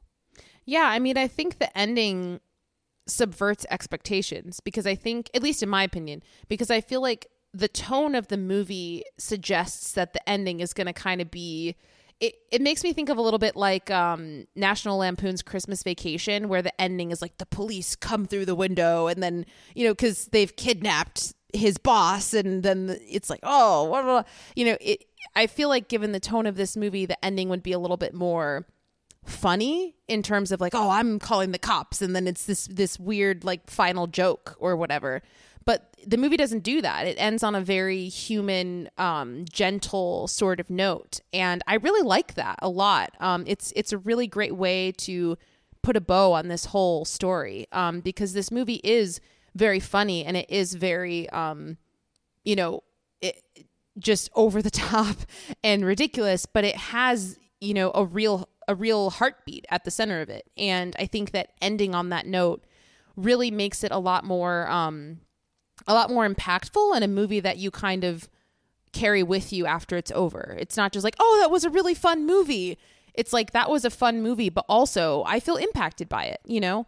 And I think it's just really well done. And the fact that we have this very gentle, quiet moment of camaraderie and love with these three people at the end, which then leads into this final monologue where High is basically, you know, dreaming about his future and talking about his new understanding of what family is and what the purpose of life is and how he can find joy and, you know, being a human and a father and a husband and all of those things. It really is just, it's a beautiful ending that, in my opinion, really subverts expectations. And so, yeah, I don't know. This movie just ends and it makes me feel very warm inside. I'm like, oh, like that was a fun time, but also like, oh, yeah, you know, I can't even describe it. It's just like, oh, yeah, exactly. The way it ends is so much, like you say, it subverts expectations. It's so much more open-ended than I would expect from a movie like this. Like I would expect a movie like this to end with like, oh, you know, they go to prison for 6 months, but then Ed realizes she's pregnant. And so it's like, you know, they are definitely going to have a baby of their own or something like that, you know, but it doesn't. It ends on this really open note of like, we don't know if we're ever going to be able to have children. We don't even know if we're going to stay together. But High has this sense of new clarity and perspective on life and the sense of hope, you know. He doesn't know if they're ever going to be able to have child, but he has this vision of themselves still together 40-50 years in the future, surrounded by their children and grandchildren. Cute. And it's sweet. So cute. The vision that he has too of like little Nathan Jr. growing up and then kind of watching from afar and seeing his progress and feeling like they may have influenced him, even if in some small way. It's just so sweet. And yeah, the final line where he talks about like, maybe we need to go somewhere else, maybe Utah. I don't know why that made me laugh. But I actually pulled up the monologue here. I want to read it. Oh, please. It's kind of long, but I think it would be a nice way to end this podcast episode, just kind of like on this note. So it says, it is kind of long, so bear with me, listener. But it says, That night I had a dream. I dreamt I was as light as the ether, a floating spirit visiting things to come. The shades and shadows of the people in my life wrestled their way into my slumber. I dreamed that Gail and Evel had decided to return to prison. Probably that's just as well. I don't mean to sound superior, and they're a swell couple of guys, but maybe they weren't ready yet to come out into the world. And then I dreamed on into the future, to a Christmas morn in the Arizona home where Nathan Jr. was opening a present from a kindly couple who preferred to remain unknown. I saw Glenn a few years later, still having no luck getting the cops to listen to his wild tales about me and Ed. Maybe he threw in one Pollack joke too many. I don't know. And still I dreamed on, further into the future than I had ever dreamed before, watching Nathan Jr.'s progress from afar, taking pride in his accomplishments as if he were our own, wondering if he ever thought of us, and hoping that maybe we'd broaden his horizons a little, even if he couldn't remember just how they got broadened. But still I hadn't dreamed nothing about me and Ed until the end. And this was cloudier because it was years away. But I saw an old couple being visited by their children, and all their grandchildren too. The old couple weren't screwed up, and neither were their kids or their grandkids. And I don't know, you tell me. This whole dream, was it wishful thinking? Was I just fleeing reality like I know I'm liable to do? But me and Ed, we can be good too. And it seemed real. It seemed like us, and it seemed like, well, our home. If not Arizona, then a land not too far away, where all parents are strong and wise and capable, and all children are happy and beloved. I don't know. Maybe it was Utah. So good. So good. So well written. Ugh. You know, the way they write the dialogue where it's so distinctly from that character, and yet it is kind of the most poetic version of that character, you know? Mm-hmm. It's, yeah. Damn you, so Coen Brothers. How are you so talented? Not fair. But yeah, are there any other moments in this movie that you want to talk about before we close out? I'm trying to think. I mean, I think we did a very good job of pretty much covering everything. And this is not a long movie too. It's like 90 minutes tops. Yeah. And there's so much that happens. I think we did a pretty good job. Mm-hmm. So I'm going to jump into critical responses because I'd like to have a little bit of a conversation about this. Because so when this movie first came out, given the reviews I looked at, a lot of people did not like this movie. They didn't get it. That's insane. But we'll get to that. So this movie has a 69 on Metacritic and is 90% fresh on Rotten Tomatoes. So I pulled two reviews to begin with that were positive. So one comes from Richard Corliss at Time, and both of these are from 1987, which is when the movie came out. So this one says, to their sidewinding steadicam and pristine command of screen space, the Coens have added a robust humor, a plot that keeps outwitting expectations, and a surprising dollop of sympathy for their forlorn kidnappers, which I feel like is everything that we've said, you know? So that review really resonated with me. And then this one is from Gene Siskel at the Chicago Tribune, and it says, the film has an easy target in poking fun at rural folks, but it also has a warm message about individuality. It's also beautifully photographed. So I just wanted to make sure I picked reviews that mentioned like the visuals of it. So now we get into people who don't like this movie. Roger Ebert hated this movie. He hated it. So I pulled, again, this is going to be a long thing that I'm going to read, but I feel like Roger Ebert is just a very famous critic, and so I like to know his interpretations of things. So yeah. I'm just going to read. And generally very thoughtful, even when I disagree with him. Yeah. So I'm going to read some a little bit of an excerpt from his review. So here it goes. That's one of the problems with Raising Arizona. The movie is narrated by its hero, a man who specializes in robbing convenience stores, but it sounds as if he just graduated from the Rooster Cogburn School of Elocution. There are so many far be it from me's and inasmuch's in his language that he could play Ebenezer Scrooge with the same vocabulary, and that's not what you expect from a two-bit thief who lives in an Arizona trailer park. Maybe, of course, he just happens to talk that way. Even in this age of homogenized culture, a few people do retain distinctive and colorful speech patterns. That would be a good theory, except that everyone in Raising Arizona talks funny. They all elevate their dialogue to an arch and individual level that's distracting and unconvincing and slows down the progress of the film. And what Raising Arizona needs more than anything else is more velocity. Here's a movie that stretches out every moment for more than it's worth until even the moments of inspiration seem forced. Since the basic idea of the movie is a good one, and there are talented people in the cast, what we have here is a film shot down by its own forced and mannered style. The movie cannot decide if it exists in the real world of trailer parks and 7-Elevens and Pampers, or in a fantasy world of characters from another dimension. It cannot decide if it's about real people or comic exaggerations. It moves so uneasily from one level of reality to another that finally we're just baffled. Comedy often depends on frustrating the audience's expectations. But how can it work when we don't have a clue about what to expect, when the movie itself doesn't know what is possible and what is not? Raising Arizona is the new work of the Coen brothers, Joel and Ethan, whose previous film was the superb thriller Blood Simple. That was a movie that pushed reality as far as it could go within the rigid confines of a well-made thriller. Raising Arizona needs the same kind of restraint. It's all over the map.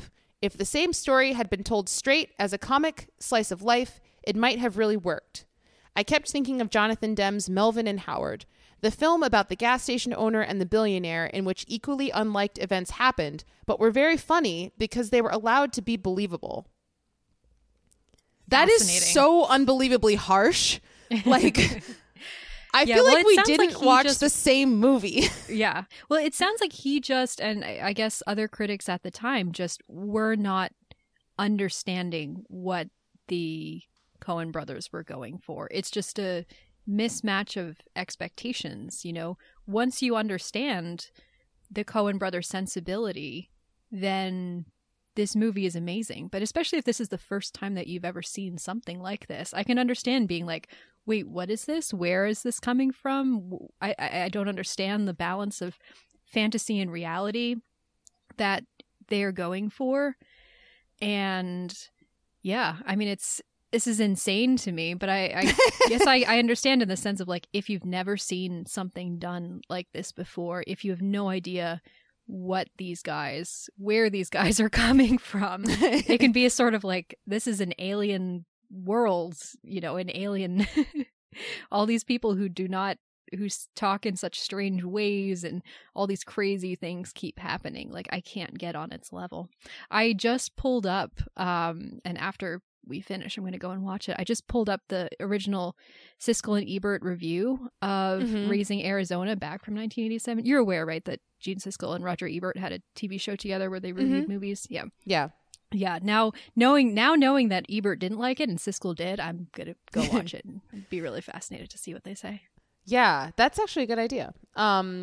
But yeah, so I was quite frustrated when I read that review because I feel like so he entirely missed the point and criticized it for reasons that I don't think are justifiable, but whatever. No, he was very harsh in his words. I'm like, okay. I hope he later came around to it. I mean, I feel like once you see just one other Coen Brothers movie, I feel like Blood Simple. Well, one other comedic Coen Brothers movie. Like, I hope once he saw Fargo, he was able to click into like, oh, no, I see what they're doing. But who knows? Yeah.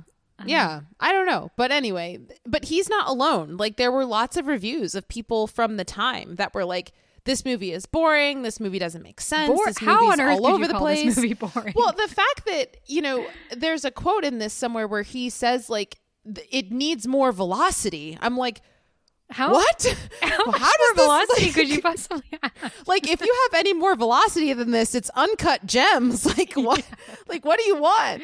Man. But anyway, so I just thought I wanted to mention that, like, there were lots of people at the time that this came out where there were some people that really appreciated it, but there were also a lot of critics that just didn't get it and really didn't like it. So, and it goes to show, you know, movies that are panned today could be, you know, uncontested classics of tomorrow. Yeah, totally. I mean, Big Lebowski is one of them, you know, although that's more of a cult classic. That's very like... You have to be a specific type of person, I think, to love that movie. Not judging those people. But yeah. Okay. So Geneva, what are your closing thoughts? Is there anything from this movie specifically that's going to stick with you? I mean, like I said, the closing scene just really got me in a way that I was not expecting. So I think that will stick with me. I really look forward to rewatching this movie. I feel like there's, with the Coen brothers, they always do such a great job of balancing movies that are entertaining with some unexpected sort of philosophical and sometimes even spiritual depth and themes and symbols that are just buried within their movies. And this movie to me is, you know, it's mostly a Looney Tunes style romp, as we've said many times, but I did get the sense while watching it, I think there's more here that I'm not getting because this is my first watch and I'm still just taking things in. But I think on a second and third watch, it's going to be really, there's going to be other layers and other things that I'm going to get that I'm not necessarily getting now. So yeah, I'm really glad that I finally got the push to watch this movie, and I look forward to rewatching it many times over the years. Yeah, I, like I said in the beginning, I think I enjoyed this movie more the second time around. So yeah, I hope you watch it again. I think, yeah, I look forward to that. Yeah, for me, I mean, it's still that scene where he's stealing the babies. I mean, it's just, that scene is so incredible to me. Just how it balances humor with the beauty of how it's shot, with the contrast of the chaos upstairs and the complete and utter, like, just complete chillness downstairs, you know. I feel like it's just such a good example of the fact that if you're a talented filmmaker and you're willing to really think things out and take the time, set up properly, you know, think creatively, you can make a really funny set piece out of basically anything. Like, yeah, a guy looking at 5 babies in a crib and trying to choose one just becomes this absolute masterwork of insanity.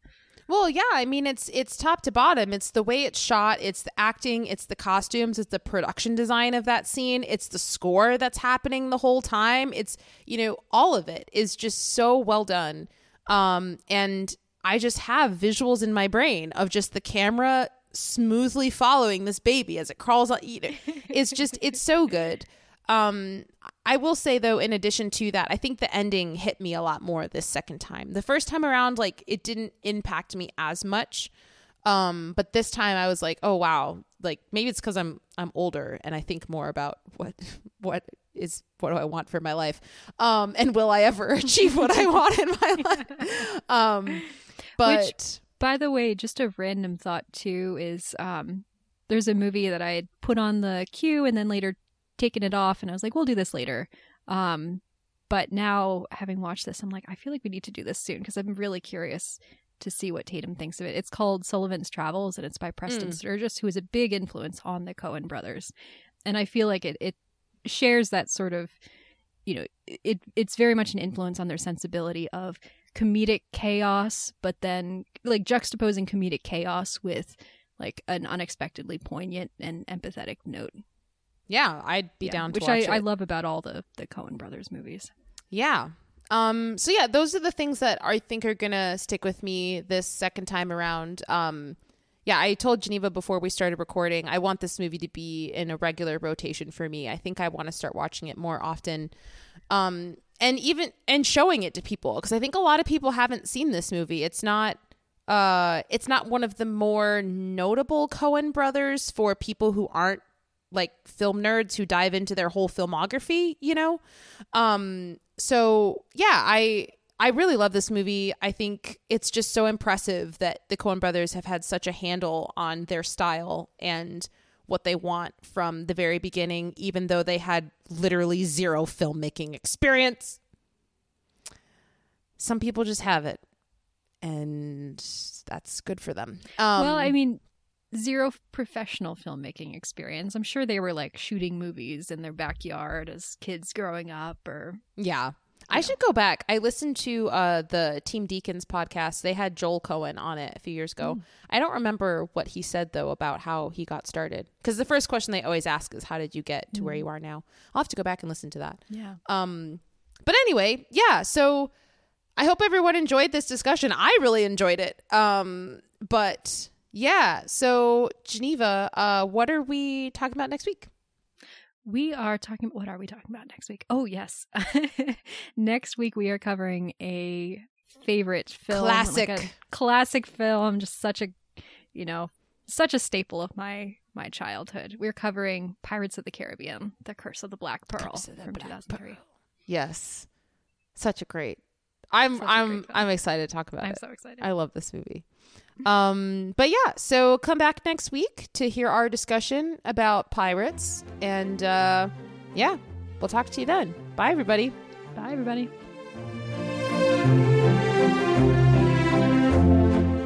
Thanks for listening. If you want to get in touch with us, you can email us at yourpickpod@gmail.com. Our theme song was composed by Joel Rushton, and our podcast graphic was designed by Kara Shin. If you like the show and want to hear more, please rate and subscribe on your favorite podcast platform. We're excited to have you on this journey with us. Until next time.